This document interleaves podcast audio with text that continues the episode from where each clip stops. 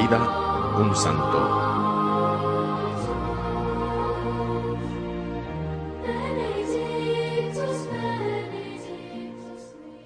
El joven Ernesto, muerto en el año mil ciento cuarenta y siete, vivió de lleno en la época de la Primera Cruzada, mil noventa y nueve.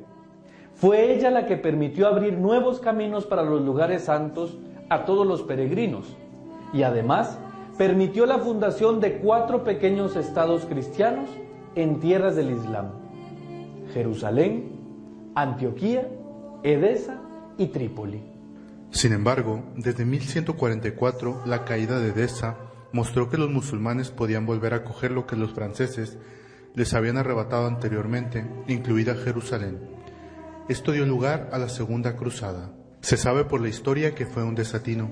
De los doscientos mil hombres y mujeres que partieron para el oriente, volvieron solo algunos miles.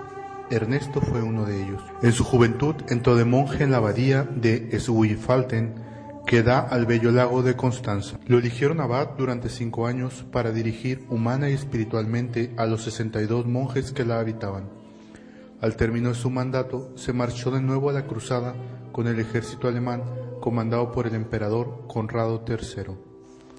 Cuando se despidió de sus hermanos religiosos, les dijo: «Creo que no volveré a verlos en esta tierra, pues Dios me concederá que vierta mi sangre por él. Poco importa la muerte que me reserva si me permite sufrir por el amor de Cristo». Sus predicciones se cumplieron y desde entonces no se supo nunca ni cómo ni dónde murió.